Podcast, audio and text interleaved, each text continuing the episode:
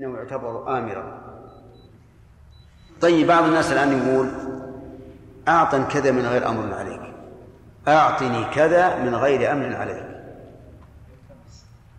هل هذا تناقض؟ لا لأن مراده من غير أمر أي من غير استعلاء عليك. اي نعم. سبحانك اللهم وبحمدك أشهد أن لا إله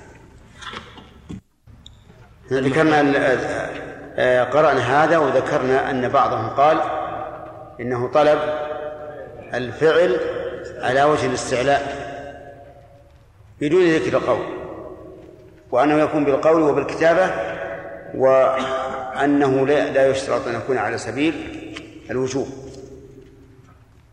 نعم.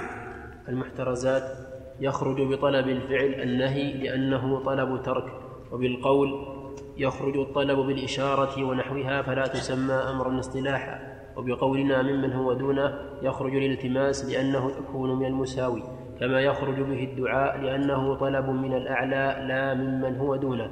الأمثلة للدعاء ربنا اغفر ربنا طيب اغفر. ولم يذكر احتراز على سبيل الوجوب. وقد قلنا إن الصواب أن المندوب مأمور به حقيقة. وقلنا أيضا إن الصواب أن الإشارة والكتابة أمر شرعا أمر شرعا ولهذا كتب النبي صلى الله عليه وسلم إلى الملوك فكتب إلى قيصر وكسرى يقول أسلموا. وهذا إقامة الحجة عليهم. ولما صلى أصحابه وراءه قياما وهو قاعد إيش؟ أشار إليهم أن يجلسوا فجلسوا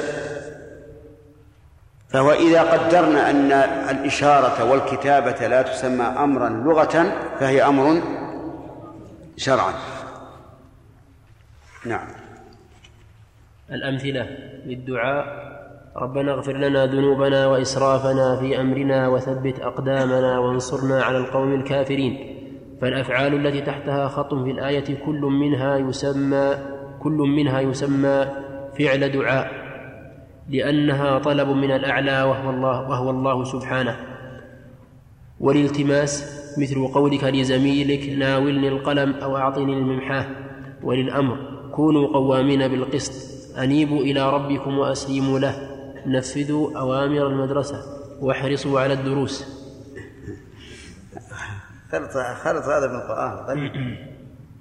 لو قال نفذ كان أحسن. طيب الدعاء.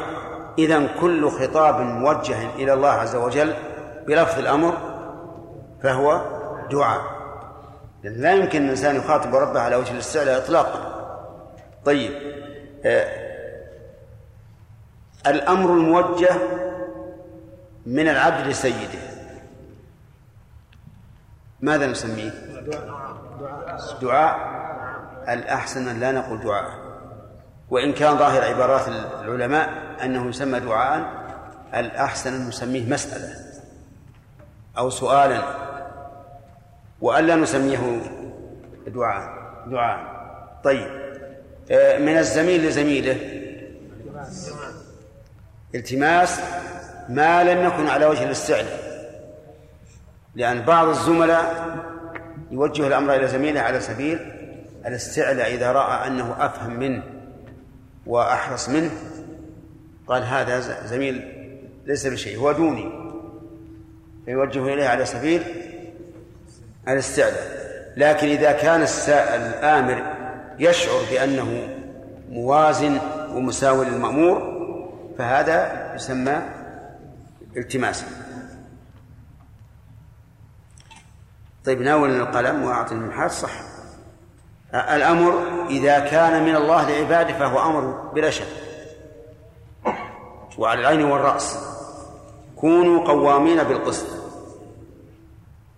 أنيبوا إلى ربكم وأسلموا له. نفذوا أوامر المدرسة من قائله. نعم. قد تكون الله قال أطيعوا الله وأطيعوا الرسول. وأولي الأمر منكم. لكن لا بهذا اللفظ نفذوا. لكن يقول نفذوا أوامر المدرسة هذا الظاهر المراقب. نعم. إيه، احرصوا على الدروس المدرس. نعم. الصيغ الدالة على الأمر. أولا فعل الأمر وأمثلته كما تقدم. ثانيا اسم فعل الأمر. كتابي الدرس. فهام المسألة. حذار الشر. ثالثا المضارع المقترن بلام الأمر وليعفوا وليصفحوا وال... ما هنا أسماء الأفعال إلا ما كان على وزن فعال لا في أسماء للأفعال على غير فعال. مثل مهل بمعنى اكفر صه بمعنى اسكت. مهن اكف عن كل شيء. صهن عن كل كلام. ولهذا لو كان أحد يحدثك بشيء فقلت صه فسكت ثم حدثك بآخر لم يكن مخالفا. فإذا قلت صهن ثم حدثك ولو بتعليم العلم فهو فإنه مخالف. على كل حال أفعال الأمر كل ما دل على الأمر ولم يكن بصيغته فهو فعل الأمر. نعم. ثالثا المضارع المقترن بلام الأمر وليعفوا وليصفحوا ولتكن منكم أمة يدعون. هذا فيه نظر لأن المضارع المقرون بلام الأمر ليس أمرا. الأمر مستفاد منين؟ من اللام. ولو قال ولو قال المؤلف لام الأمر لكان أوجه. لكن لام الأمر لا تكون إلا مقرونة بفعل لأنها من الحروف والحرف لا يظهر معناه إلا بإضافته إلى غيره. وقوله وليعفوا وليصفحوا ما الفرق بين العفو والصفح؟ العفو ترك المؤاخذة. والصفح الإعراض عن الذنب أو أو عن العدوان أو عن الإساءة بحيث لا تجري على لسانه أبدا. فهي إذن أعلى من العفو أو أدون؟ أعلى. لأن الإنسان قد يعفو ولكن يكون في قلبه شيء على من أساء إليه. وربما يتفوه بعض الأحيان وربما يتفوه بعض الأحيان بالمنة عليه. فإذا قيل اصفح يعني وله صفحة عنقك مدبرا عنه ولا تذكره ولا يكن على بالك وقوله ولتكن منكم أمة يدعون الواقع أن المؤلف عفى الله عنه أخطأ في عدم ذكر المدعو إليه. يدعون إيش؟ إلى الخير. إلى الخير. لكن إذا حذفها يدعون إلى أي شيء؟ يحتمل الشر. يحتمل يدعون يدعون الله. يسألونه. فمثل هذا التمثيل يعتبر قصورا واضحا. فلا بد أن أن تزيدوا أنتم إلى الخير لأن المسألة مثال ما ما يتغير الحكم.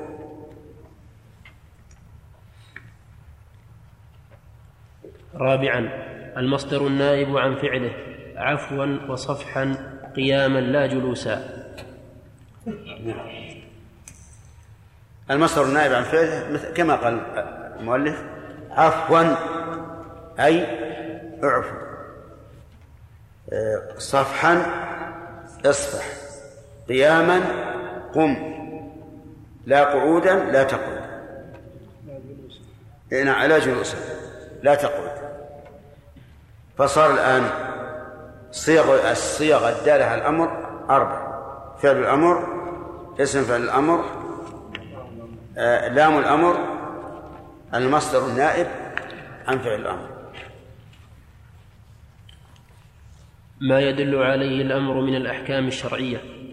يدل الأمر شرعا على الوجوب عند الإطلاق عند الإطلاق وعدم القرينة الصارفة عنه. مثل وابتغ فيما آتاك الله الدار الآخرة أطيعوا الله ورسوله وعند وجود الصارف له عن الوجوب.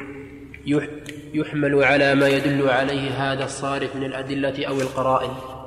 مثاله مثاله قوله تعالى في الأرقاء فكاتبوهم إن علمتم فيهم خيرا فإن الأمر في كاتبوهم للندب للإجماع على عدم وجوب الكتابة وندبها.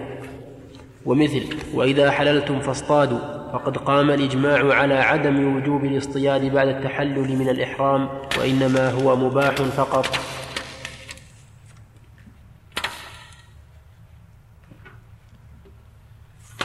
طيب. لا اسمه آخر. اسمه يقول ما يدل عليه الأمر من الأحكام الشرعية. لو قال ما يفيده لكان أحسن. لأن الدليل يطلب لإثبات حكم. لكن ما يفيده يراد به ما تفيده الصيغة أو ما يستفاد منها. يقول يدل الأمر والصواب أن نقول يفيد. يدل على الوجوب عند الإطلاق وعدم القرينة الصارفة عنه مثاله. وابتغ فيما آتاك الله الدار الآخرة ولا تنس نصيبك من الدنيا. نعم. وأطيعوا الله ورسوله. وعند وجود الصارف له عن الوجوب يحمل على ما يدل عليه هذا الصارف من الأدلة أو القرائن. هذه مسألة مهمة من أهم المسائل في أصول الفقه ومن أعسرها تطبيقا. هل الأمر يقتضي الوجوب أو لا؟ اختلف العلماء في ذلك على أقوال ثلاثة. القول الأول أنه يقتضي الوجوب والقول الثاني أنه لا يقتضي الوجوب والقول الثالث التفريق بين ما كان متعلقا بالمروءة والخلق والأدب فيكون للاستحباب وبين ما يكون متعلقا بالعبادة فيكون للوجوب. لأن الله تعالى لم يخلق الخلق إلا ليعبدوه فإذا أمرهم بشيء من العبادات فهو للوجوب لأن هذا هو المطابق لحكمة الخلق. فما هو دليل كل قول؟ أما من قال إن الأمر للوجوب. فقال إن إن الله تعالى قال في كتابه فليحذر الذين يخالفون عن أمره أن تصيبهم فتنة أو يصيبهم عذاب أليم.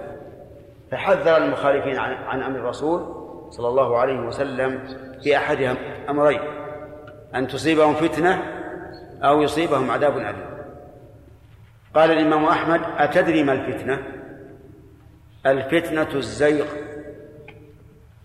أو الفتنة الشرك لعله إذا رد بعض قوله أن يقع في قلبه شيء من الزيغ فيهلك. أو أو أما أو عذاب أليم فظاهر. قالوا وهذا تحذير من الله عز وجل عن مخالفة الأمر. هذا دليل سمعي. دليل عقلي أن مخالفة أمر الله نقص في تعظيم الله. وتعظيم الله تعالى واجب. وما كان واجبا فإنما مستلزمه واجب. وهذا الدليل كما ترى دليل قوي. وأما القائلون بأنه ليس للوجوب وإنما هو للاستحباب فقالوا إن طلبه يرجح فعله. والأصل عدم العقوبة. وبراءة الذمة من الوجوب فيحمل على الاستحباب. وأما الذين فصلوا فكما أشرت لكم قالوا إن أن ما يتعلق بالمعاملات والأخلاق يراد به تهذيب النفس واستعمال المروءة وهذا لا, لا علاقة له في العبادة. وما كان متعلقا بالعبادة فإن العباد عبادة الله واجبة فما كان مكملا لها فهو واجب. والحقيقة أن أنك لا تستطيع أن تطبق أي قول من هذه الأقوال على الواقع لأن هناك أوامر كثيرة كثيرة ليست للوجوب بالإجماع وهناك أوامر فيما يتعلق بالآداب والأخلاق للوجوب. فلهذا ينبغي أن يقال إن الغالب الغالب في الأوامر المتعلقة بالعبادات أنها للوجوب والغالب في فيما يتعلق بالأخلاق والمعاملات أنها للاستحباب هذا الغالب. وإذا قلنا الغالب سلمنا من إيرادات كثيرة يوردها علينا بعض الناس ويلزم بها بعض بعض الناس نفسه وغيره. كل أمر يقول الوجوب كل أمر يقول الوجوب حتى وإن كان صفة في في فعل أو صفة في قول يقول للوجوب وهذا صعب.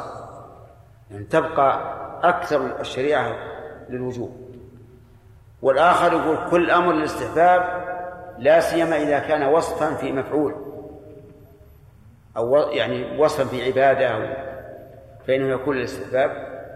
ولهذا نقول اجعل كلمة غالب حتى إيش؟ تسلم من الإرادات. حتى تسلم من الإرادات. فمثلا الأكل بالشمال الأكل باليمين والأكل بالشمال. أمر النبي صلى الله عليه وسلم عمر بن أبي سلمة قال سم الله وكل بيمينك وكل مما يليك. سم الله وكل بيمينك وكل مما يليك.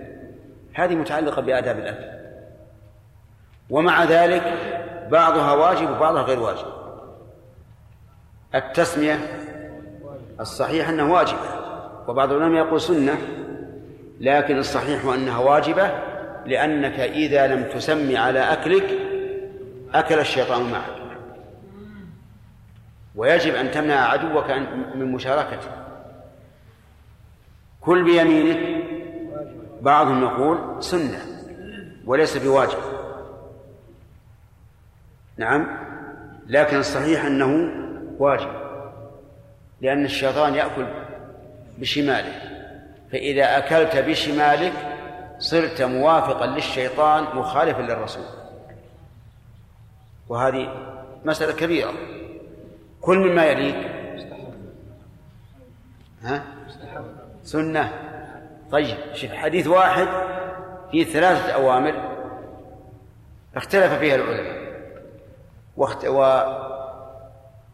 واحد منها لا أظن أحدا يقول بوجوبه وهو كل مما يليك اللهم إلا أن يتضمن ذلك أذية لمشاركك فحينئذ يجب عليك أن تأكل مما يليك دفعا إيش؟ دفعا لأذيته فالحاصل بارك الله فيكم أن هذه المسألة من أصعب المسائل. و ولكن إذا قلنا الغالب نعم سلمنا. ثم يكون غير الغالب لا بد أن يكون هناك قرينة. نعم.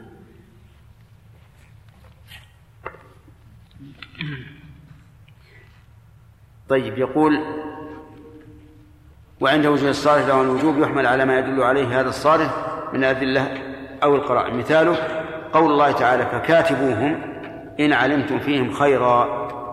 فإن الأمر في كاتبوهم للندب للإجماع على عدم وجوب الكتابة وندبها. ندبها معطوفة على إيش؟ لا على عدم نعم على عدم.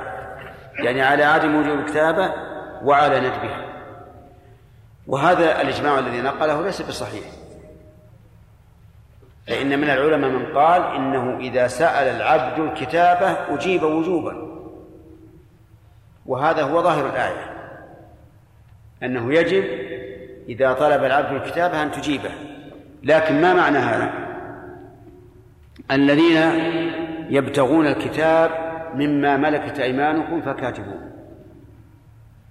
إذا طلب المملوك من سيده أن يكاتبه.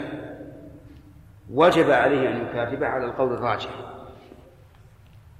ولا إجماع في عدم الوجوب. كيف المكاتبة؟ يقول العبد لسيده أريد أن أشتري نفسك نفسي منك. أريد أن أشتري نفسي منك. فيقول السيد نعم. كم؟ قال بشتريها بخمسة آلاف.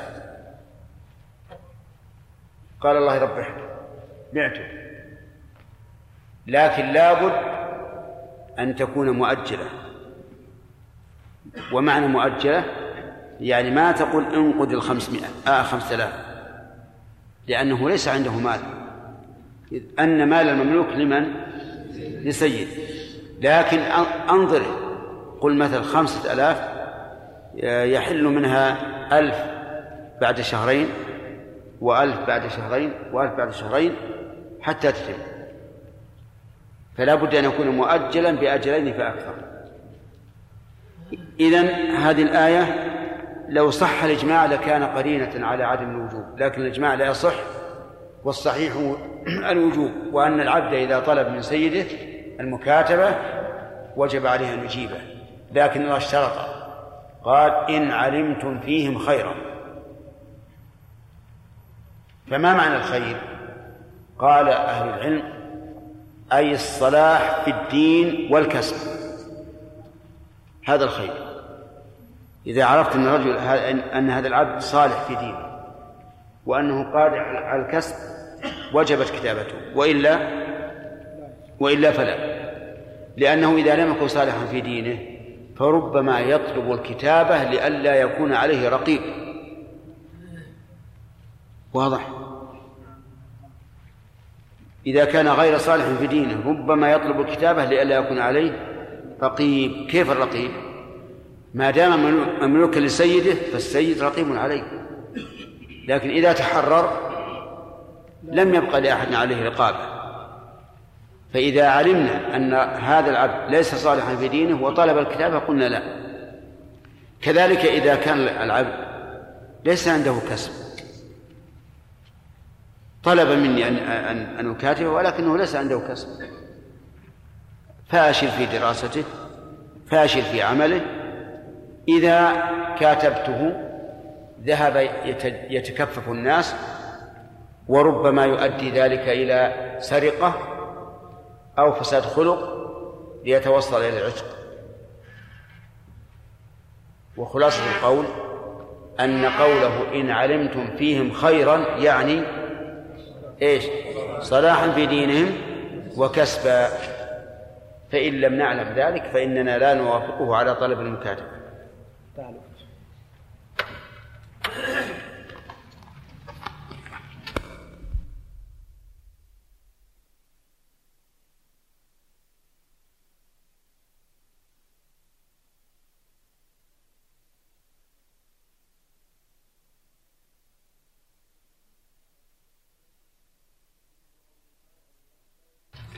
ومثل قوله تعالى وإذا حللتم فاصطادوا. يقول فقد قام الإجماع على عدم وجوب الاصطياد بعد التحلل من الإحرام وإنما هو مباح فقط. وهذا صحيح. لم يقل أحد من العلماء إن الإنسان إذا انتهى من الإحرام يجب عليه أن يذهب ويصطاد. بل ولا يستحب له أن يفعل ذلك أيضا.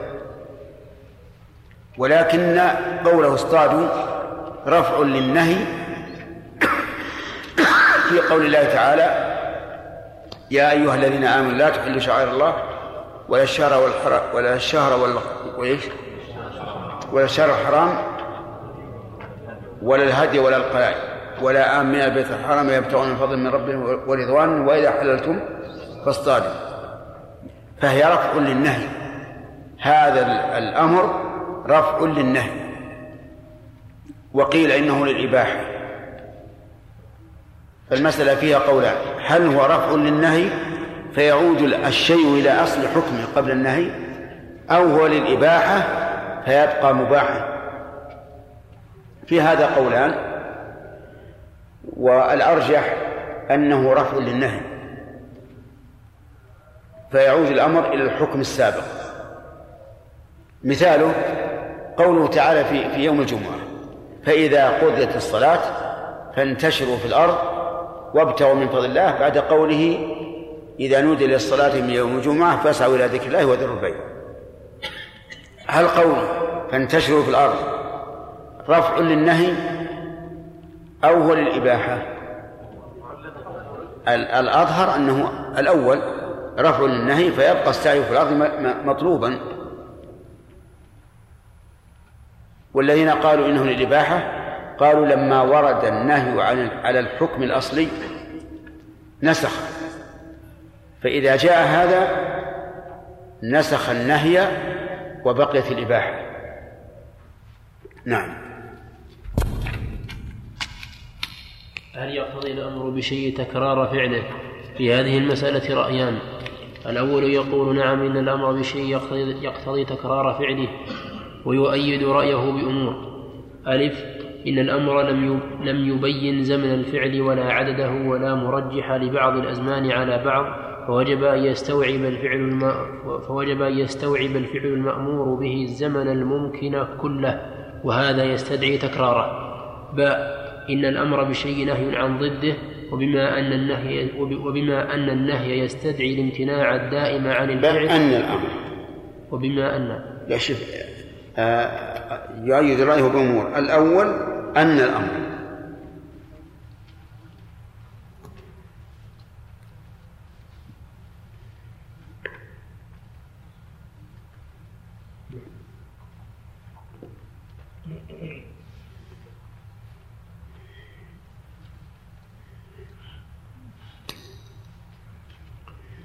أن الأمر بالشيء نهي عن ضده. وبما أن النهي يستدعي الامتناع الدائم عن الفعل فكذا ضده وهو الأمر يستدعي العمل الدائم للفعل.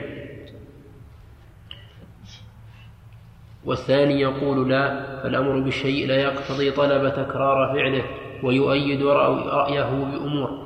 ألف أنه لو أفاد الأمر التكرار لشمل الأوقات كلها فتتعطل المصالح بخلاف حمل النهي عليه فلا يؤدي إلى ذلك لأن النهي امتناع وكف ففيه تفريغ للزمن.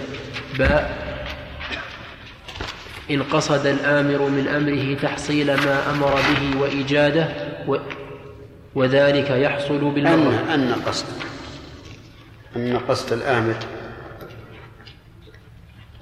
أن قصد الآن أن قصد الآمر من أمره تحصيل ما أمر به نعم أن قصد الآمر من أمره تحصيل ما أمر به. قصد أن. أن قصد الآمر من أمره تحصيل ما أمر به وإيجاده وذلك يحصل بالمرة الواحدة والأصل براءة الذم والأصل براءة الذمة مما زاد على المرة والقياس على النهي باطل لأنه قياس في اللغات وقد ثبت توقيفا فيكون فيكون كقوله لأصومن فيبر, فيبر بالمرة. نعم. نمشي. ومحل النزاع بين الطرفين فيما إذا لم يوجد دليل يفيد التكرار أو عدمه. مثل قول مثل قوله تعالى فأقيموا الصلاة فإن الأمر بإقامة الصلاة لا يفيد تكرارها كل يوم. أما إذا وجد الدليل المفيد للتكرار مثل حافظوا على الصلوات خمس صلوات كتبهن الله في اليوم والليلة. صلوا كما رأيتموني أصلي. فإنه يفيد التكرار قولا واحدا لكن لا من فأقيموا الصلاة وإنما من الأدلة بعده. وكذا إذا قام الدليل على عدم التكرار مثل إن الله كتب عليكم الحج فحجوا. فإذا سأل الصحابي الرسول صلى الله عليه وسلم قائلا أفي كل عام يا رسول الله؟ فقال بل مر بل بل مر بل مرة في العمر.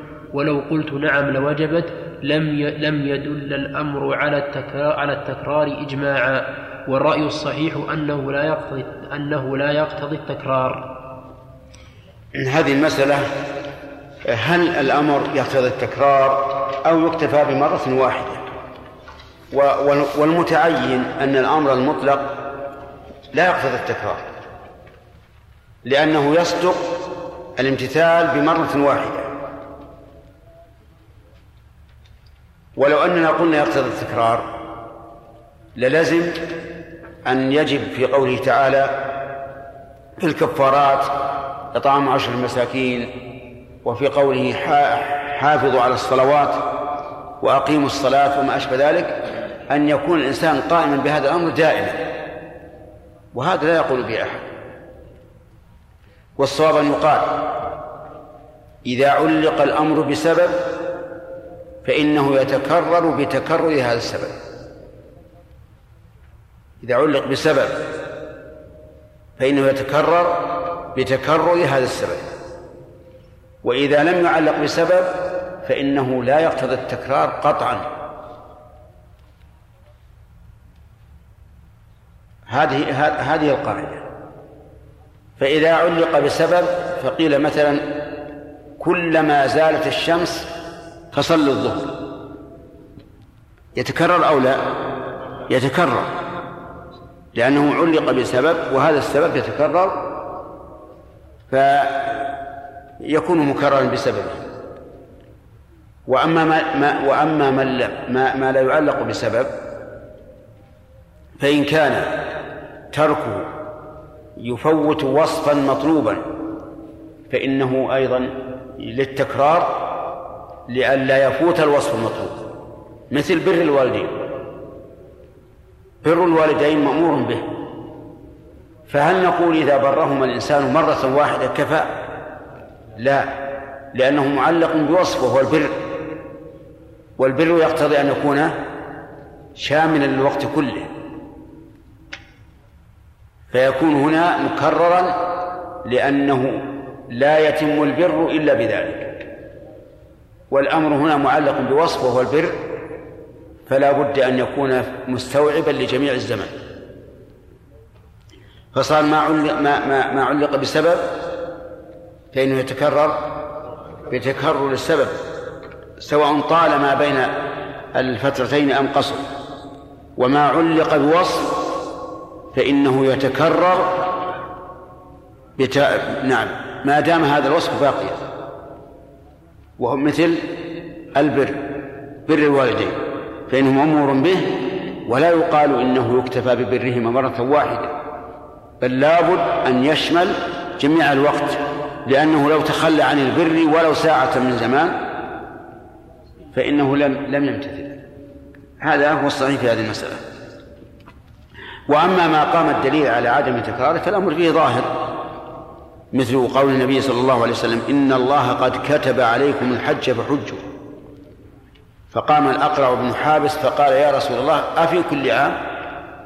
قال لو قلت نعم لوجبت ولما استطعت. الحج مرة فما زاد فهو تطوع. نعم.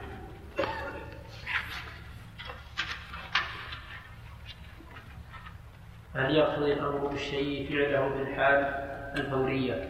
معنى الفورية الإتيان بالمأمور به عقب صدور الأمر. معنى التراخي الإتيان بالمأمور به متأخرا عن وقت صدور الأمر. المذاهب في هذه المسألة ثلاثة. ألف يقتضي الفورية يعني إذن الفورية يعني إيش؟ المبادرة. وأن الإنسان لا يتأخر. والتراخي ضد ذلك. نعم. المذاهب في هذه المسألة ثلاثة. ألف يقتضي يقتضي الفورية باء يقتضي التراخي جيم لا يقتضي واحدا منهما. ومحل النزاع إذا لم يوجد دليل يدل على الفور أو التراخي أما عند وجوده فالحكم لما يدل عليه الدليل اتفاقا. وجهة الأول أن أن المأمور لا يكون أن المأمور لا يكون ممتثلا لما يأمر به الآمر على الحقيقة واليقين إلا إذا سارع إلى فعل ما أمر به عقب صدور الأمر مباشرة. وجهة الثاني أن الغرض من الأمر. أن الغرض من الأمر إيجاد الفعل من غير اختصاص بالزمن الذي يعقب زمن الأمر ففي أي وقت أداه يكون محققا لغرض الآمر وجهة الثالث أن الأمر جاء مرة للفور كالأمر بالإيمان وجاء مرة لعدم الفور كالحج وحيث كان كذلك فلا يفيد الأمر فلا يفيد فلا يفيد الأمر فورية ولا تراخيا إلا بالدليل وهذا هو الظاهر. والصواب أن الأمر المطلق يقتضي الفورية. هذا هو الصواب. والدليل على هذا أن الإنسان إذا قيل إذا قيل أقم الصلاة فإن وتأخر فإنه يعد معه نوع من العصيان لأنه مضى زمن يمكنه أن يقيم فيه الصلاة فلم يفعل وهذا نوع من العصيان وهذا دليل عقلي. أما الدليل الشرعي فلأن النبي صلى الله عليه وعلى آله وسلم لما أمر أصحابه في الحديبية أن يحلوا ويحلقوا رؤوسهم. تلكوا. لكنهم لم يتلكوا عصيانا لكن رجاء أن ينسخ الأمر. تلكوا فغضب النبي عليه الصلاة والسلام ودخل على أم سلمة رضي الله عنها مغضبا. فقالت ما الذي أغضبك؟ قال إني أمرتهم أن أن يحلقوا رؤوسهم ويحلوا ولم يفعلوا. فقالت يا رسول الله اخرج إليهم وادع بالحلاق واحلق رأسك. فخرج ودعا بالحلاق فحلق رأسه فجعل الناس يكاد يقتل بعضهم بعضا. كل يقول احلقني لأن الاقتداء بالفعل أقوى من الاقتداء بالقول ورجاء أن ينسخ الأمر تبدد حينما إيش؟ حلق النبي صلى الله عليه وعلى آله وسلم. وهذا يدل على أن الأمر المطلق يقتضي الفورية وهذا هو الصحيح. وأما كلام المؤلف يقول وجهة الأول أن المأمور لا يكون ممتثلا لما يؤمر به لما يأمر به الآمر على الحقيقة واليقين إلا إذا سارع إلى فعل ما أمر به عقب صدور الأمر مباشرة هذا تعليل جيد ولا مؤاخذة عليه. والوجه الثاني أن الغرض من الأمر إيجاد الفعل من غير اختصاص بالزمن الذي يعقب زمن الأمر. ففي أي وقت أداه يكون محقق محققا لغرض الآمر. هذا فيه نظر. لأن الآمر قد يكون من غرضه أن أن يبادر المأمور. فكيف أن نقول أن هذا محقق لغرض الآمر ثم إن التأخير له آفات. كثيرا ما يؤخر الإنسان الامتثال. وهو في سعة. ثم يطرأ له ما يمنعه من الفعل. ولهذا قال أن الإمام أحمد رحمه الله من أراد أن يحج فليبادر فإن للتأخير آفات. وصدق. ووجهة الثالث أن الأمر جاء الثالث الذي يقول ليس للفور ولا التراخي أن الأمر جاء مرة للفور كالأمر بالإيمان وجاء مرة لعدم الفور كالحج. هذا المثال الأخير غير صحيح. لأن الصواب أن الحج يجب على الفور. متى استطاع الإنسان سبيلا إليه وجب أن يحج ولا يجوز أن يؤخر. وحيث كان كذلك فلا يفيد الأمر فورية ولا تراخيا إلا بالدليل وهذا هو الظاهر. ونقول نحن بل الظاهر الأول وهو أنه للفورية وله دليل سمعي ودليل عقلي. فما هو الدليل السمعي لأن بعضكم أشكل عليه الدليل السمعي ما هو؟ هو الكتاب والسنة. إذا قيل دليل سمعي في أي مكان فيراد به الكتاب والسنة. هذا البحث الآن فهمناه. هل الأمر يقتضي الفورية أو لا؟ قلنا في هذا ثلاثة أقوال العلماء والصواب أنه يقتضي الفورية. نعم. نعم.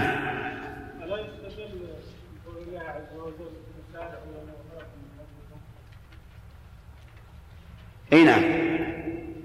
ربما يستدل بهذا. سارعوا إلى مغفرة من ربكم واستبقوا الخيرات لولا أنه يأتينا اعتراض آخر. يقول إن الأمر ليس للوجوب. سبق لنا هل الأمر يقتضي الوجوب أو لا؟ اصبر اصبر خلنا نشوف. صار هذا القول بأنه يست... بالاستدلال بالقول بأننا نستدل بقوله تعالى وسارعوا يأتي اعتراض آخر. وهو أن الأمر إيش؟ ليس للوجوب. فإذا صححنا آه، أن الأمر للوجوب صار هذا دليلا واضحا. وأما قوله تعالى كلا لما يقضي ما أمره فالصواب فيها ما اختاره ابن كثير رحمه الله. أن المعنى أن الله لما يقضي ما أمره الأمر الكوني من بعث الناس. لأنه أتى بها بعد قوله ثم إذا شاء أنشره كلا.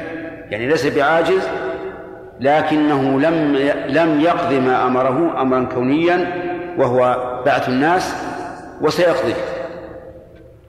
وهذا القول الذي اختاره ابن كثير هو الذي يتمشى مع ظاهر الآية وكذلك يتمشى مع حال المكذبين بالبعث. لأنهم إذا قيل لهم البعث ما كان حجتهم إلا أن قالوا إيه ائتوا بآبائنا إن كنتم صادقين. إذا كنتم صادقين الناس يبعثون هاتوا آبائنا لكن هل قيل لهم إنكم ستبعثون قبل قيام الساعة حتى يريدوا هذا الإيراد؟ أبدا.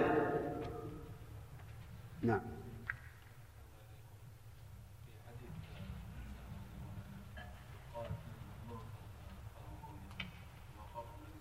ما أدري من أغضبك أدخل الله جهنم ما أدري ما أعرف ذلك نعم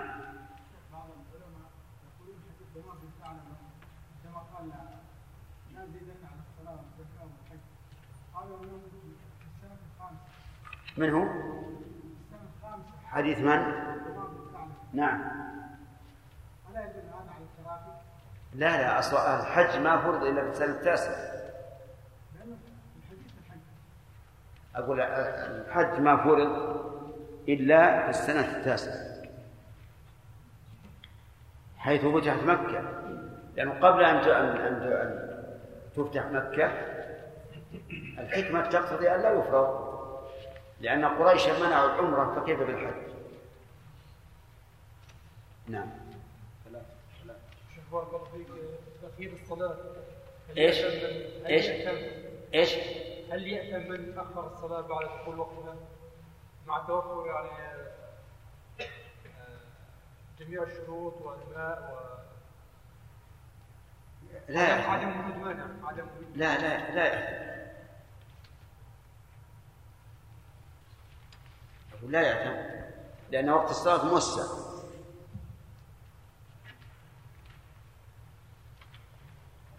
أربعة. هل يقضي الأمر بالشيء فعله في نعم. متى يخرج المأمور عن عهد عن عهدة الواجب؟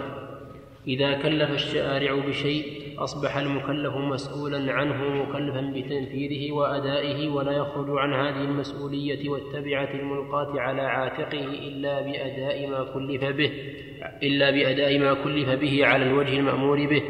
مثال ذلك إذا أمرنا بأداء الصلاة أصبحنا مسؤولين عنها ويجب علينا أداؤها ونتحمل مسؤولية إهمالها والتفريط فيها. ولن نخرج عن هذه المسؤولية إلا إذا أديناها على الوجه الذي أمرنا الشارع بأدائها عليه مستوفية لأركانها وواجباتها وشروطها إلى آخره. فلو صلينا فلو صليناها مثلا في غير الوقت أو بغير طهارة أو إلى غير القبلة دون عذر. لم نخرج عن عهدة التكليف بها وإنما نخرج عنها إذا أديت على الوجه المأمور به شرعا ويتصف الفعل حينئذ بالإجزاء والصحة. ويتصف؟ ويتصف الفعل حينئذ بالإجزاء والصحة. إيش؟ بالإجزاء والصحة. ويتصف؟ نعم. ويتصف الفعل. الله نعم ويتصف الفعل حينئذ بالإجزاء والصحة. نعم. هذا البحث نخليه الدرس القادم إن شاء الله.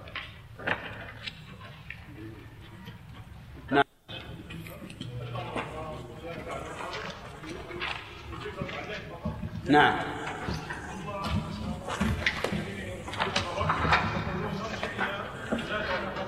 نعم. ها؟ آه الانتشار في الأرض وطلب الرزق. ما هو سنة؟ إذا أصبر هذا المثال. مو سنة؟ وابتغاء الرزق. طيب. إذا قلنا إن الأمر بعد الحظر للإباحة صار الانتشاف في الأرض مباح فقط. وإذا قلنا يرجع إن هذا يرفع النهي ويرجع إلى أصله قلنا هو مباح هو هو مستحب. نعم. نعم. هي أصلا مستثنات هي. مستثنات هي. أصلا مستثنات وأما حديث أبي هريرة فانتهى الناس عما كان يجهر به النبي صلى الله عليه وسلم فهذا مراده إلا في الفاتحة. عشرة تسعة عشر كنيسة الأرمن. يقول اشطبوا على كنيسة. وهذا جيد بارك الله فيك. طيب انتبهوا يا جماعة اللي نعم. ما في أسئلة. هذا البحث فيه أنه متى يخرج مأمور عن عهدة الواجب؟ يعني إذا كان الأمر للواجب للوجوب. فمتى يخرج؟ هل بمجرد أن يفعله سواء كان على الوجه المرضي عند الله عز وجل أو على أي وجه كان؟ والجواب؟ لا. لا يخرج من عهدة الواجب حتى يؤديه حسب ما أمر. فلو صلى الإنسان وعورته مكشوفة. أتى بالصلاة. كبر قرأ ركع سجد. أتى بكل الصلاة.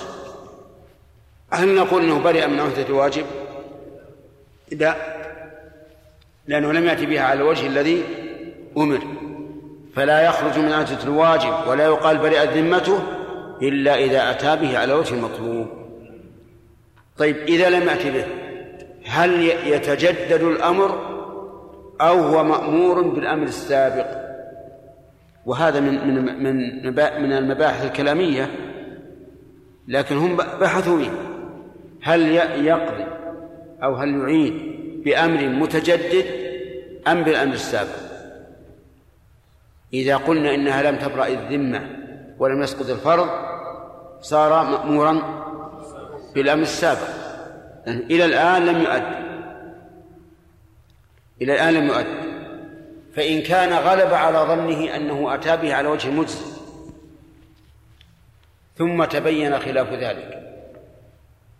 فحينئذ قد نقول إنه يؤمر بالقضاء أمرا غير الأول لأن الأمر فعله وهو يظن أنه إيش؟ أنه برئت ذمته منه. ومع ذلك نقول إن الخوض في هذا لغو في الواقع. الإنسان إذا أتى بالعبادة على الوجه الذي أمر به فقد أبرأ ذمته.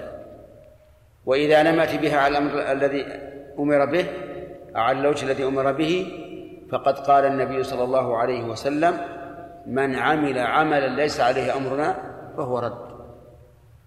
كلمتان فقط. ولا حاجة إلى أن نسطر السطور ونملأ الصفحات. نعم.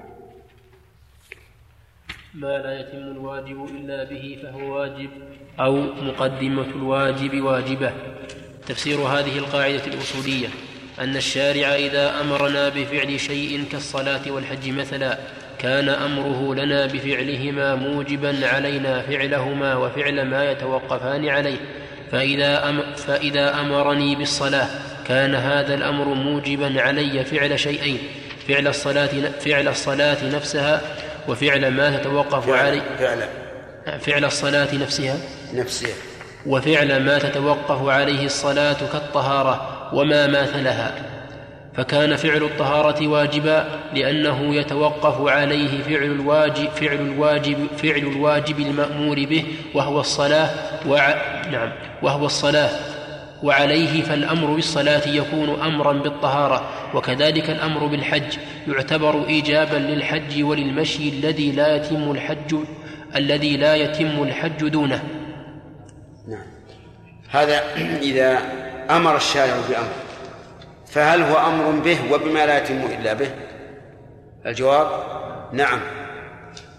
هو أمر به وبما لا يتم إلا به. فمثلا أمرنا الله سبحانه وتعالى إذا قمنا إلى الصلاة أن نغسل وجوهنا وأيدينا إلى آخره. وهذا إنسان لما جاء وقت الصلاة لم يكن عنده ماء لكن الماء يباع في الأسواق. فهل يجب عليه أن يشتري الماء؟ لماذا؟ لأنه لا يتم فعل الصلاة إلا به. بل لا يتم الطهارة إلا به إلا بالشراء. فما لا يتم الواجب إلا به فهو واجب. طيب إنسان آخر. أراد أن يحج. لكن لا يمكنه أن يصل إلى مكة إلا باستجار راحلة. هل يجب عليه أن يستأجر؟ نعم. لأن ما لا يتم الواجب إلا به فهو واجب. طيب. هذه القاعدة تقال على وجه أعم وهي الوسائل لها أحكام المقاصد. الوسائل لها أحكام المقاصد. هذه أعم من القاعدة لأنها تدل مثلا على أن ما, ما استلزم فعل المحظور فهو محظور. عرفتم؟ وأن ما لا يتم الواجب إلا به فهو واجب. هل نقول وما لا يتم الوجوب إلا به فهو واجب؟ لا. لا نقول هذا. ولذلك لا نوجب على الفقير أن يتكسب لتجب عليه الزكاة. لكن نوجب على الغني أن يسلم أن يؤدي الزكاة إلى مستحقها. فإن قال الغني مثلا أنا زكاتي كثيرة أنا صاحب مزرعة وزكاتي أطنان من الزرع. وأريد من الفقراء أن يأتوا ليأخذوا نصيبهم. ولا علي أن أوصلهم ماذا نقول؟ نقول يجب عليك أن توصلهم لأن ما لا يتم الواجب إلا به فهو واجب. وقد أمرت أن تؤتي الزكاة مستحقها. فإذا كنت مأمورا أن تؤتي الزكاة مستحقها مستحقها وجب عليك أن تحمله أنت حتى توصله إليه. واضح؟ طيب. إنسان جاء يشتري مني حاجة وأنا أعرف أنه سوف يستعملها بمحرم. أراد أن يشتري مني موسى. تعرفون موسى؟ نعم. ولا تعرفون الموسى؟ اي الموسى أحسن. أنت لا تظن موسى عالم رجل. نعم. آه الموسى. أراد أن يشتري من الموسى. وأنا أعرف أو يغلب على ظني أن هذا الرجل اشتراه ليحلق لحيته. فهل يجوز أن أبيع عليه؟ ليش؟ لأن الوسائل لا صحيح لا تعاون على الإثم والعدوان واضح. لكن على القاعدة لأن الوسائل لها أحكام المقاصد. الوسائل لها أحكام المقاصد. طيب. ما لا يتم ما لا يتم المأمور إلا به فهو مأمور به. أعم من قولنا ما لا يتم الواجب إلا به فهو واجب. لماذا كان أعم؟ لأن المأمور منه واجب ومنه ما ليس بواجب. نعم. من يدخل في خطاب التكليف المتضمن للأوامر والنواهي ومن لا يدخل, يدخل صار عندنا الآن ثلاث قواعد. ما لا يتم الواجب إلا به فهو واجب. ما لا يتم المأمور به إلا به فهو مأمور به. هذه أعم. أولى. لأن تشمل المستحب والواجب. الوسائل لها أحكام المقاصد هذه أعم من الجميع. هنا شيخ كون الواجب ما لا يتم الواجب به هل يدل على أن إيش؟ كون أنه ما لا يتم الواجب إلا به إلا فهو واجب؟ هل هذا يدل على هذا الفعل يفعله لحكم الواجب أنه عبادة تعبد الله به. إي نعم. يكون عبادة يتعبد الله به. ولا سيما إذا نوى. لكن أحيانا قد لا يكون قد لا ينوي مثل لو, لو ذهب يشتري ماء ليتوضأ به. قد لا يطلع على باله أنه اشتراه تعبد لله. لكن ينبغي له أن يستحضر هذا.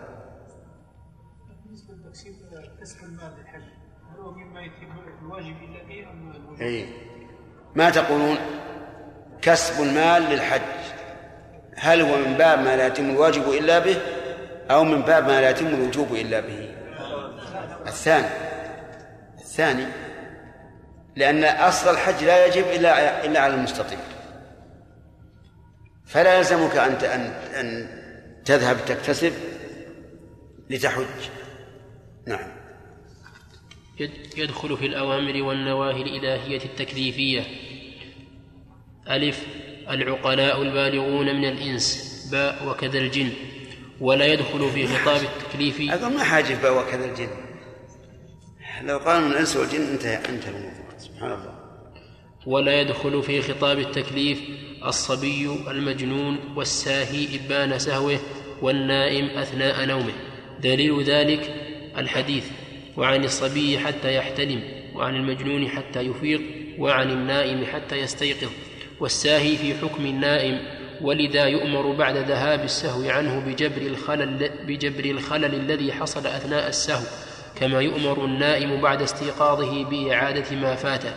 كما يؤمران بضمان ما أتلفا لأنهما بعد زوال عارضيهما من النوم والسهو مكلفان مكلفان تكليفا كاملا.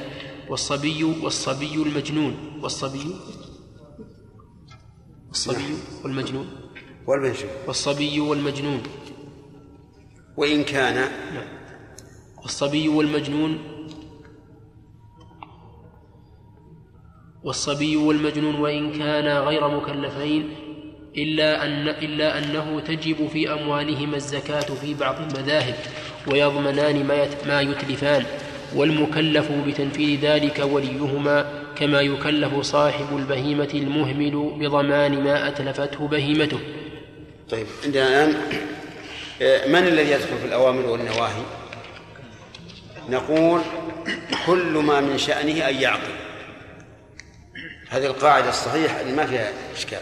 كل ما من شأنه أن يعقل فهو داخل في الأوامر والنواهي. فيدخل في ذلك على القول الصحيح الصغير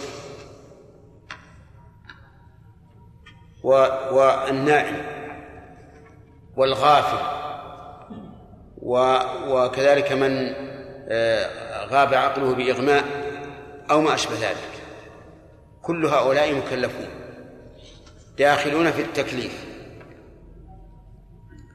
والدليل على هذا أن الصبي يؤمر بالصلاة وإن كان لا يأثم بتركها لكن يؤمر والأمر نوع من التكليف وليس المراد بالتكليف إلزام ما فيه مشقة لأن هذا معنى لغوي. لكن التكليف هو تعدي الخطاب الشرعي إلى من وجه إليه. فمثلا آه، البالغ العاقل داخل في التكليف؟ طيب. الصغير داخل في التكليف لكن مرفوع عنه الإثم. الساهي داخل في التكليف النائم داخل في التكليف المغمى عليه داخل في التكليف. لكن هؤلاء وجد عندهم مانع يمنع من الإثم ولهذا يؤمرون بقضاء ما يمكن قضاؤه. فالساهي يقضي الصلاة والنائم يقضي الصلاة والمغمى عليه على خلاف بين العلماء في هذا. طيب الصغير قلنا لا يؤمر ويكلف لا على وجه الإلزام إلا إذا كانت العبادة مما يتعلق به حق الغير فإنهم يلزمون بها. مثل الزكاة. فالصحيح أن الزكاة تجب في مال الصبي والمجنون لأنها لأنها يتعلق بها إيش؟ حق الغير. ولهذا كانت واجبة في المال لا على النفس. قال الله تبارك وتعالى والذين في أموالهم حق معلوم. ولما أرسل النبي صلى الله عليه وعلى آله وسلم معاذا إلى اليمن قال أعلمهم أن الله افترض عليهم صدقة في أموالهم. تؤخذ من أغنيائهم فترد على فقرائهم. والخلاصة أن كل ما من شأنه أن يعقل فهو من أهل التكليف لكن قد توجد موانع تمنع من الإلزام. كالصغر مثلا فإنه لا يلزم لا يلزم. أما المجنون فإنه إن تعلق بالعبادة حق الغير كالزكاة ألزم بها ويؤدي عنه وليه وإلا فلا يلزم لا يؤمر بذلك لا على وجه الاستحباب ولا على وجه الوجوب نعم إيش؟ نعم لو قتل إيش؟ من اللي قتل؟ اي لو قتل يلزم ما في شك لكن لكن عمده خطأ نعم الثاني يتم المأمور يتم المأمور أي نعم. كيف تكون عم لأن الأولى خاصة بالواجب وهذه تشمل الواجب والمستحب.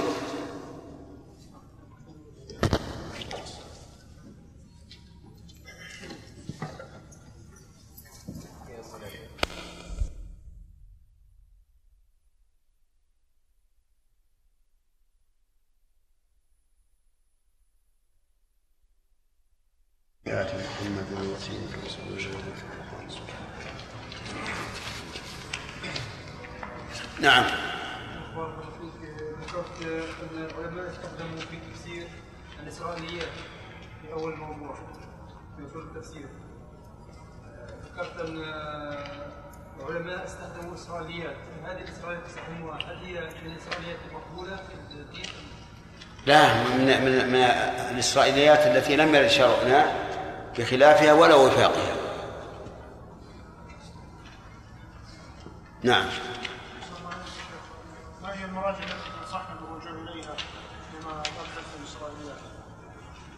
فيه مؤلفات أخيرا ألفت في بيان الإسرائيليات الله نسيت ما اسمها تذكرونها؟ لا غيره. أحسن منها أي. أي على كل حال موجودة. محصوها تماما. بسم الله الرحمن الرحيم. الحمد لله رب العالمين وصلى الله وسلم على عبده ورسوله نبينا محمد وعلى آله وصحبه أجمعين. قال رحمه الله تعالى أما الكفار في كل أمة فمخاطبون بفروع الشريعة التي اتى بها أنبياؤهم كما هم كما هم مكلفون بالإسلام الذي لا تصح الفروع إلا به. ودليل ذلك قوله تعالى وويل للمشركين الذين لا يؤتون الزكاة. توعدت الآية المشرك على عدم إيتاء الزكاة لمستحقيها. وقوله سبحانه ما سلككم في سقر. قالوا لم نك من المصلين الآية. فإن قيل, فإن قيل ما, فائدة ما فائدة خطابهم بالفروع مع أنها لا تصح منهم لفقد لفقد شرطها وهو الني وهو النية المتوق لفقد شرطها وهو النية المتوقفة على الإسلام. فالجواب الفائدة العقاب عليها إذا تركوها وعلى المنهي وعلى المنهيات إذا فعلوها. لقوله تعالى وما كنا معذبين حتى نبعث رسولا وقوله حتى يبين لهم ما يتقون فإن قيل إذا كانوا مؤاخذين على ترك الواجبات وارتكاب المنهيات فلماذا لا يكلفون بعد إسلامهم بتحصيل ما فاتهم وإعادته؟ فالجواب لم يطالبوا بالإعادة دفعا لل... دفعا للحرج والمشقة وترغيبا. حرج فيها نقطة عندي والله غلط. عندي دفعا للخرج كذا عندكم؟ إيه. الصواب للحرج دفعا للحرج والمشقة وترغيبا لهم في الإسلام حتى لا ينفروا منه ولم يؤاخذوا. ولم يؤاخذوا على الجنايات لأن الإسلام يجب ما قبله أما ما يتعلق بحقوق الآدميين كالحدود ورد المغصوب وضمان المتلفات فلا شك في تكليفهم بها نعم هذه مسألة الكفار هل هم مخاطبون بفروع الشريعة أو لا؟ فيقال الأدلة دلت على أنهم لا يخاطبون بفعلها حتى يسلم. لقول النبي صلى الله عليه وعلى آله وسلم في حديث معاذ وقد بعثه اليمن ادعهم إلى التوحيد فإن أجابوا فإلى الصلاة فإن أجابوا فإلى الزكاة.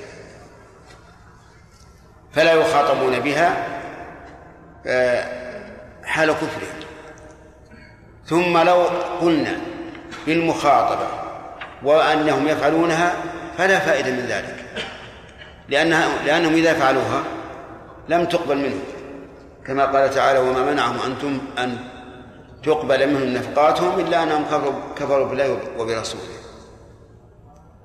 إذن مخاطبه مخاطبتهم على أن يفعلوها بالاتفاق غير واردة مخاطبتهم على أن يقضوها إذا أسلموا كذلك غير واردة لقول الله تعالى قل للذين كفروا إن ينتهوا يغفر لهم ما قد سلف. ولم يأمر النبي صلى الله عليه وعلى آله وسلم أحدا من ممن أسلم أن يقضي ما فاته حال كفره. وهذه مسألة إجماعية. إذن ما هو الخلاف؟ فائدة الخلاف هل يعاقبون على ما تركوا من واجب أو فعلوا من محرم حال الكفر في الآخرة أو لا؟ الجواب في هذا خلاف بين العلماء. فمنهم من قال لا يعاقبون لأنهم غير مخاطبين به ومنهم من قال بل يعاقبون. لأنه إذا كان المسلم يعاقب على ترك الواجب وعلى فعل المحرم فالكافر من باب أولى. وهذا القول هو الراجح. يدل عليه قوله تعالى عن المجرمين ما سلك آه نعم ما سلككم في سقر؟ قالوا لم نكن من المصلين.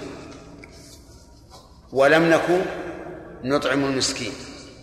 وكنا نخوض مع الخائضين. وكنا نكذب بيوم الدين.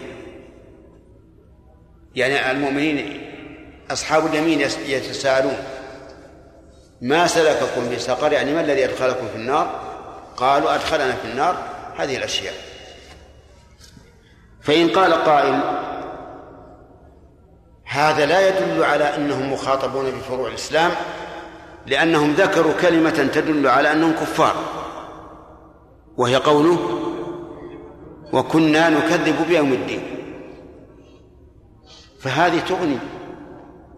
فيقال في رد هذا الاعتراض لولا أن لتركهم ما ذكر أثرا في تعذيبهم لكان ذكره لغوا لا فائدة منه. فهم ذكروا هذا دليلا على أنهم يعاقبون عليه. وإلا فلا فائدة. بل إننا نقول إن الكفار يعاقبون على على الحلال على المباح. يعاقبون في الآخرة على المباح. يرحمك الله. يعاقبون على اللباس على الأكل على الشرب على كل شيء. الدليل قول الله تعالى ليس على الذين آمنوا وعملوا الصالحات وعملوا الصالحات جناح فيما طعموا. إذا ما اتقوا وآمنوا وعملوا الصالحات ثم اتقوا وآمنوا ثم اتقوا وأحسنوا والله يحب المحسنين. مفهوم قوله ليس على الذين آمنوا وعملوا الصالحات جناح فيما طعموا؟ إيش؟ أن غيرهم عليه جناح فيما طعم.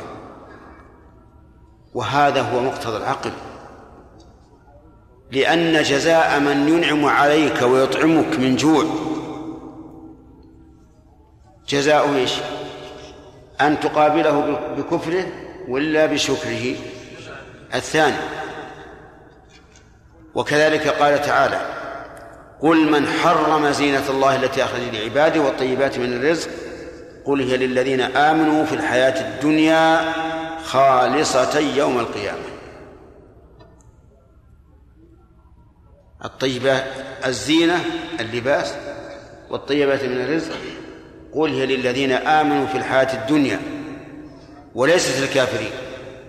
خالصة يوم القيامة لا يحاسبون عليها وأما الكفار فليست لهم في الدنيا فيعاقبون عليها في الآخرة. وعلى هذا فصار الكافر الآن يعاقب حتى على تنعمه بنعمة الله عز وجل. من طعام وشراب وكسوة وسكنى هذا هو القول الراجح في هذه المسألة. فنقول خلاصته الكافر لا يطالب بفعل الطاعات حال كفره. الكافر لا يطالب بقضاء ما فاته حال كفره. الكافر هل يعاقب على ما ترك من واجب أو فعل من محرم من حال كفره؟ في هذا خلاف بناء على أنهم هل هم مخاطبون بفروع الشريعة أو لا والصحيح الذي لا شك فيه أنهم يعاقبون على ذلك. نعم. أما ما يتعلق إيه، أما ما يتعلق بحقوق الآدميين فهذا مضمون عليه. وقوله كالحدود. يريد بذلك حد القذف. لأن ما سواه حق لله عز وجل. السارق يقطع لا لأنها لأن قطعه قيمة السرقة ولكن ردعا له. كما كما قال تعالى جزاء بما كسب نكالا من الله. ولهذا لو أن صاحب المال أقام شاهدا وامرأتين على أن هذا الرجل سرق منه وثبت هذا عند القاضي فإنه يضمن المال ولا يقطع. يضمن المال لتمام نصابه في الشهادة ولا يقطع لأنه لم يتم النصاب لأن الحدود لا يقبل فيها إلا إلا الرجال. نعم رد الغصوب صح. المغصوبات حق للآدمي فيطالب الكافر بردها. طيب وضمان المتلفات. هذا فيه تفصيل. إن ضمن المتلفات حال الحرب بيننا وبين نعم إن أتلفوا حال الحرب بيننا وبينهم فإنه لا ضمان عليه. لأن النبي صلى الله عليه وسلم لم يضمن الكفار الذين قاتلوا المسلمين وقتلوا منهم وأخذوا أموالا وأما ما أخذوه في غير حال الحرب فإنهم يضمنون إياه. كذمي عاش بين المسلمين وأتلف شيئا من أموالهم فإنه يضمن. نعم. الأمر بالشيء نهي عن ضده. معنى هذه القاعدة أننا إذا أمرنا بشيء تضمن هذا الأمر شيئين طلب تحصيل المأمور طلب تحصيل المأمور به وطلب الامتناع عن ضده. فمثلا إذا قلت إذا إذا قلت لإنسان أسكت تضمن إذا قلت لإنسان أسكت تضمن أمري هذا تضمن هذا تضمن أمري هذا الأمر بالسكوت وطلب تحصيله والنهي عن ضده وهو الكلام. وكذا إذا قلت لا تتكلم تضمن هذا النهي عن التكلم والأمر بضده وهو السكوت. وعليه فإذا قال الشارع وآتوا الزكاة. كان أمرا بدفع الزكاة للمستحقين ونهيا عن منعها عنها. عنها كذا. ونهيا عن منعها. عنهم.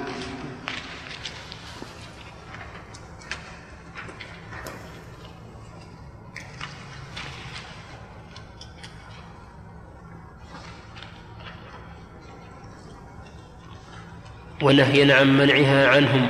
وإذا قال ولا تخونوا أماناتكم كان نهيا عن خيانة الأمانة وأمرا بالمحافظة عليها وهكذا في بقية الأوامر والنواهي.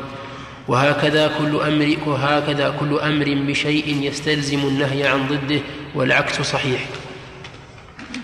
هذه المسألة فيها نظر هذه القاعدة على إطلاقها وهو أن الأمر بالشيء نهي عن ضده. لأن هناك أوامر لا, لا, يقتضي تركها النهي عن الضد. فمثلا في في الصلاة. في الصلاة هيئات كثيرة سنة مأمور بها. ومع ذلك لو أن الإنسان تركها لم يكن واقعا في نهي. أمر بالصلاة في النعال. فهل إذا صليت حافيا أكون واقعا في نهي؟ لا. طيب آه، كذلك أيضا قراءة ما سوى الفاتحة. سنة. فهل يقال إذا اقتصر على قراءة الفاتحة يكون فعل منهيا عنه؟ لا. ولهذا ذكر ابن حجر رحمه الله أنه لا يلزم من فعل في فتح ذكر ابن حجر في فتح الباري. لا يلزم من الأمر بالشيء أن يكون تركه مكروها لأن الكراهة حكم شرعي مستقل يحتاج إلى دليل. نعم إذا إذا أمر بشيء على سبيل الوجوب ولم يكن له إلا ضد واحد فإن ضده يكون حراما. مثال ذلك القيام والقعود. فإذا أوجبت عليك فإذا أوجب الله علي أن أقوم فقد حرم علي أن أقعد القيام في الفريضة الصلاة صلاة الفريضة واجب أو غير واجب؟ واجب. لقوله صلى الله عليه وسلم صل قائما فإن لم تستطع فقاعدا هل إذا قعدت مع القدرة على القيام أكون وقعت في محرم نعم. لأن ضد القيام هو القعود. فإذا أمر بشيء على سبيل الوجوب ولم يكن له إلا ضد واحد كان هذا الضد محرما لأنه يلزم من منه ترك الواجب وترك الواجب حرام. ترك الواجب حرام. طيب. كذلك لو أن الإنسان آه، أمر أوجب الرسول عليه الصلاة والسلام قراءة الفاتحة. فلو تركها الإنسان ولم يقرأ الفاتحة قرأ آيات كثيرة سوى الفاتحة. فهل هذا حرام؟ حرام لأنه ترك الواجب وهو قراءة الفاتحة. فصار فصار الكلام الآن أن نقول في هذه القاعدة. ترك المأمور لا يوجب الوقوع في المحظور إلا إذا كان الشيء واجبا وليس له إلا ضد واحد فإن ضده يكون حراما. أما إذا كان المأمور به مستحبا فإن تركه لا يقتضي أن يقع الإنسان في النهي لا كراهة ولا تحريما هذا هو القول الصحيح. في هذه المسألة والعلماء لهم فيها كلام طويل عريض. نعم. نقل عن إسحاق بن راهوية رحمه الله انه استدل على وجوب الذكر في الركوع والسجود بأن النبي صلى الله عليه وسلم على وجوب إيش؟ الذكر في الركوع والسجود نعم. أن النبي صلى الله عليه وسلم نهى عن قراءة القرآن نعم. فيهما. نعم. فوجب بذلك تفريغ المكان لهذا الذكر. نعم. هل هذا يدخل في هذه القاعدة؟ والله ما ما يدخل في هذه القاعدة. لأن النهي عن قراءة القرآن لا يعني أنه يجب الذكر المخصوص. قد يذكر الله تعالى بغير هذا الذكر المخصوص. نعم.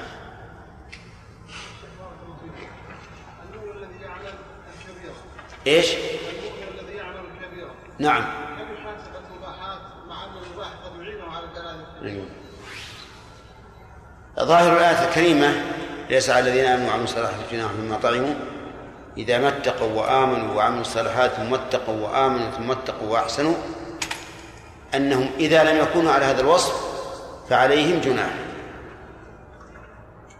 ولكن قد يقول قائل إن قوله إذا ما اتقوا وآمنوا إلى آخره يعود على هذا الطعام الذي طعموه يعني إذا اتقوا الله في تحصيله وفي أكله وآمنوا ثم اتقوا وآمنوا ثم اتقوا وأحسنوا فليس عليهم جناح.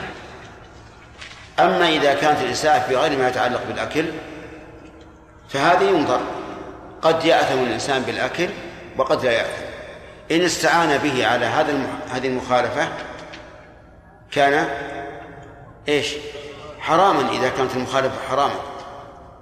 مثل لو أن الإنسان شرب لدفع الظمأ من أجل أن يقدر على سرقة آدمي. فهنا نقول عليك جناح بما طعمت؟ نعم. نعم عليه جناح. فصار إن خالف التقوى فيما طعم فعليه جناح. إن خالفها في أمر خارج نظرنا. إن استعان بالطعام على محرم فإن عليه جناحا ويأثم بذلك وإلا فلا. نعم.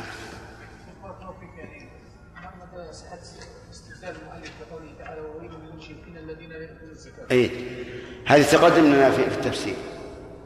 وقلنا إن الصواب إن لا يأتون الزكاة يعني زكاة النفس. هذا هو الصواب. لأن الزكاة لا تجب على الكافر بدليل حديث معاذ بن جبل. قال إذا إذا أجابوا للتوحيد وأجابوا للصلاة فليدعون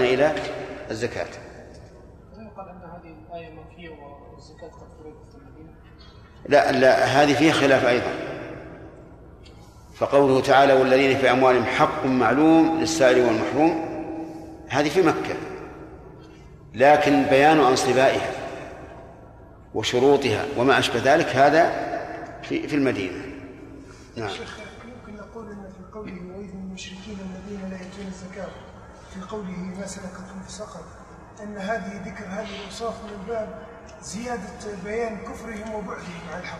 أي نعم هذا هو الذي أدى إلى قول بعضهم إن المراد بالزكاة نفس الزكاة المالية المعروفة ولكن في النفس من هذا الشيء لأن الصلاة أهم أهم من الزكاة.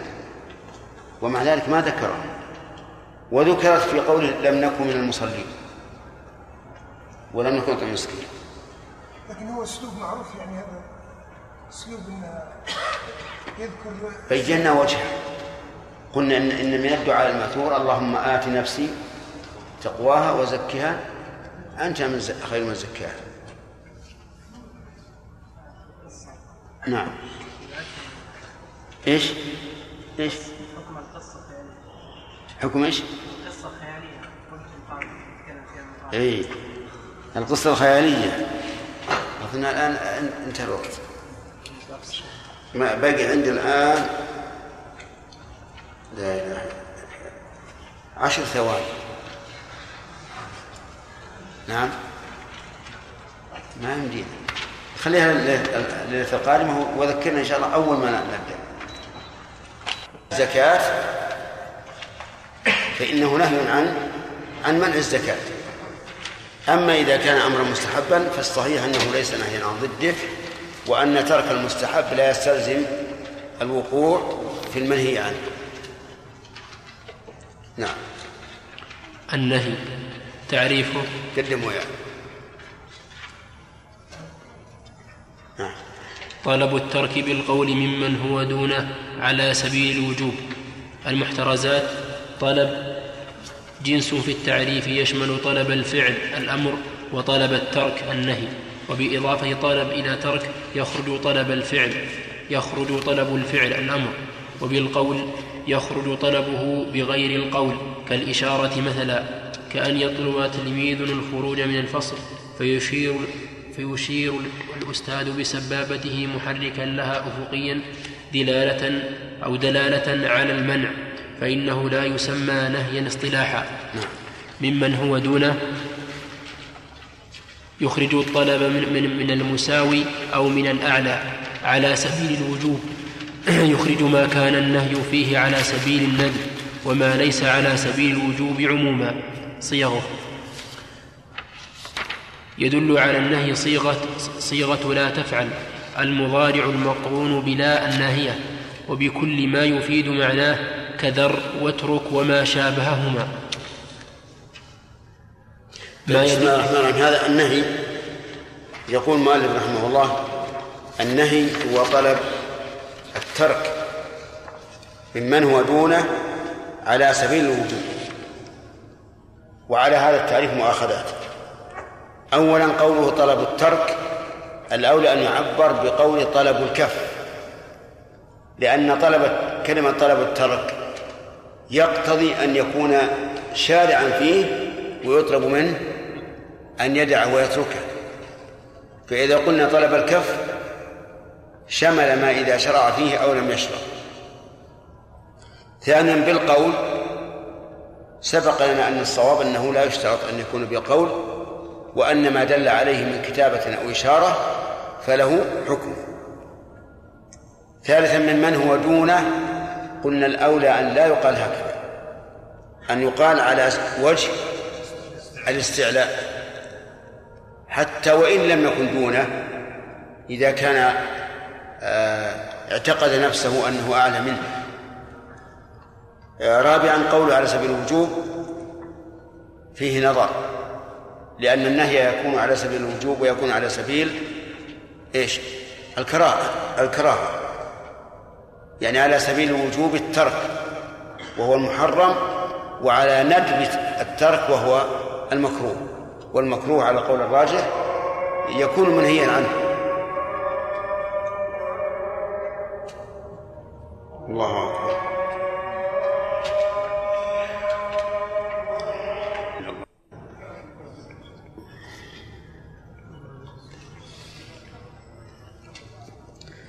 إذن القول الراجح أن المكروه منهي عنه. وعلى هذا فلا نشترط أن يكون على ترك الوجوب أي ترك وجوب الترك. أي وجوب الترك. بل حتى لو كان منهيا عنه نهي تنزيه فإنه يدخل في النهي. يقول المحترزات أولا طلب جنس في التعريف يشمل طلب الفعل وطلب الترك ويخرج به إيش؟ ما لا يطلب كالمباح. وقوله وبإضافة الطلب إلى ترك يخرج طلب طلب الفعل الأمر. نحن نقول طلب الترك والفعل طلب لكنه طلب الفعل. وهذا يسمى فصلا. يعني في التعريفات والحدود أول كلمة تأتي تكون جنسا عاما وما بعدها يسمى فصلا يعني يفصل أحد الأجناس عن الجنس الآخر. وبإضافة الطلب إلى ترك يخرج طلب الفعل وهو الأمر. وبالقول يخرج طلبه بغير القول كالإشارة فإنه لا يعد نهيا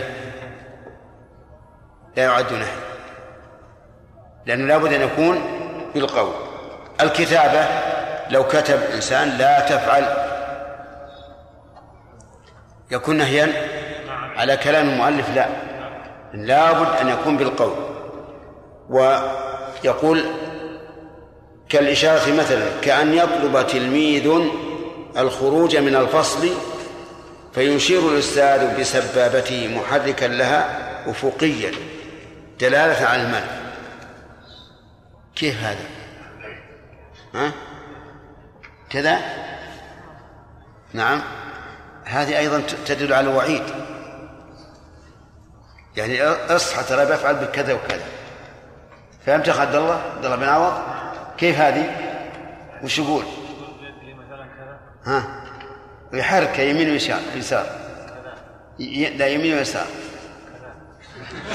لا هذا يمين وهذا يسار أي لكن كل اليد. آه. مو بس الأصبع أي. أي نعم. لكن يشير بالسبابة فقط. نعم. طيب. هل هذا يفيد النهي؟ ها؟ على كلام المؤلف لا لا يفيد النهي. لأن لابد أن يكون بالقول. طيب. لو لو استأذنك وقلت كذا ها؟ ما هو بالسبابة. بكل الكف حركته يمينه وشمال يكون يعني لا ولا نعم؟ طيب ولو قلت. يعني؟ إيه يعني لا بأس. طيب. يقول بسبابته محركا لها أفقيا دلالة فيشير الأستاذ. بسبابته محركا لها أفقيا دلالة ها؟ دلالة على المنع فإنه لا يسمى نهيا اصطلاحا.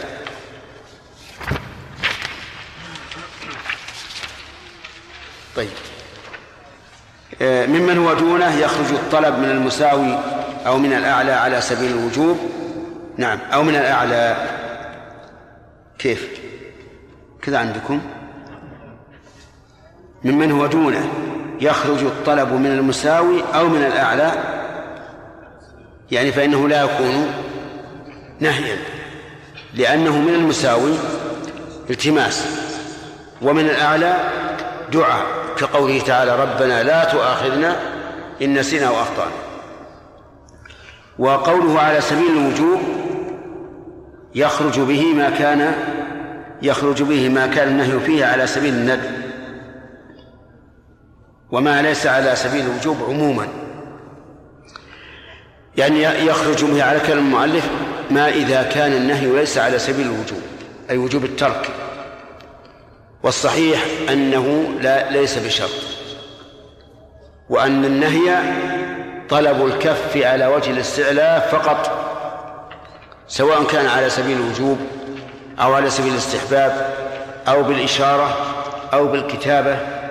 هو طلب الكف على وجه الاستعلاء بصيغة واحدة وهي المضارع المقرون بلا الناهية يعني ليس له إلا صيغة واحدة وهي المضارع المقرون بلا الناهية صيغه يقول يدل على النهي صيغة لا تفعل والمضارع المقرون بلا الناهية هذا النهي. لا تفعل لا تقربوا الزنا لا تأكلوا أموالكم بينكم بالباطل. والأمثلة كثيرة لا تحصى قال وكل ما يفيد معناه كذر واترك وما شبهه. هذا غلط. لأن قوله وكل ما لأن لأن قوله ذر واترك ليس نهيا بل هو أمر أمر بالترك وليس نهيا. ولذلك قال العلماء إن النهي ليس له إلا صيغة واحدة وهي وهي المضارع المقرون بلا النهي. لجنبك مصطفى نائم ولا يكتب؟ ها؟ إيه طيب. الخلاصة أن القول الراجح في تعريف النهي أنه طلب الكف إيش؟ على وجه الاستعلاء وصيغته واحدة وهي لا تفعل أو ما جرى مجراها كالإشارة والكتابة. نعم. ما يدل عليه النهي عند الإطلاق. إذا إذا لم تقيد صيغة النهي بما يدل على الفساد أو عدمه فإنها تدل شرعا على ما فإنها تدل شرعا على ما هو المختار في العبادات على فساد المنهي عنه سواء نهي عنها لذاتها كصلاة الحائض, كصلاة الحائض وصومها أم لأمر لازم لها كصوم يوم النحر لما فيه, لما فيه من الإعراض عن ضيافة الله بأكل لحوم الأضاحي. وكالصلاة في الأوقات المكروهة فإنه نهي عنها فإنه نهي عنها لما فيها من لما فيها من التشبه بعباد الشمس. وفي المعاملات يدل على الفساد الراجع لنفس العقد كما في بيع الحصاة وهو أن يقول بعتك من هذه الأثواب ما تقع عليه ما تقع عليه الحصاة أو لأمر داخل فيها كما في بيع المناقيح بيع ما في بطون الحيوان من الأجنة. أو لأمر خارج عنه لازم له كما في لازم له كما في بيع درهم بدرهمين. فإن كان النهي لأمر خارج غير لازم له لم يدل لم لم يدل على الفساد فيهما. مثال أي في العبادات والمعاملات نعم. أي في العبادات والمعاملات. مثاله في العبادة الوضوء بالماء المغصوب فإنه لا يمنع صحة الصلاة لأنه طهارة. ولكن لما كان إتلافا لمال الغير وهو غير مأذون فيه اعتبرت الصلاة فاسدة عند البعض الحمد لله. يهديكم الله ويصلح بالكم. اعتبرت الصلاة فاسدة عند البعض صحيحة عند البعض الآخر. وإنما وإنما كان وإنما كان غير لازم هنا. لأن الإتلاف كما يكون بهذا الوضوء يكون بغيره كالإراقة والطبخ وغيرهما. ومثاله في المعاملات البيع وقت نداء الجمعة فإنه لا يدل, لا يدل في الصحيح على الفساد لكون النهي فيه لأمر غير لازم لأن توفيت الصلاة أي الجمعة كما يكون بالبيع يحصل بغيره كالأكل وترك السعي بتاتا والتلهي بأي شاغل. هذا هذا البحث مهم جدا. هل النهي يقتضي الفساد أو لا؟ فصل المؤلف في هذا. قال إذا لم تقيد صيغة النهي بما يدل على الفساد أو عدمه فإنها تدل شرعا على ما هو المختار في العبادات وفصل أما إذا وجد ما يدل على الفساد فإنه يعمل فإنه يقتضي الفساد قولا واحدا.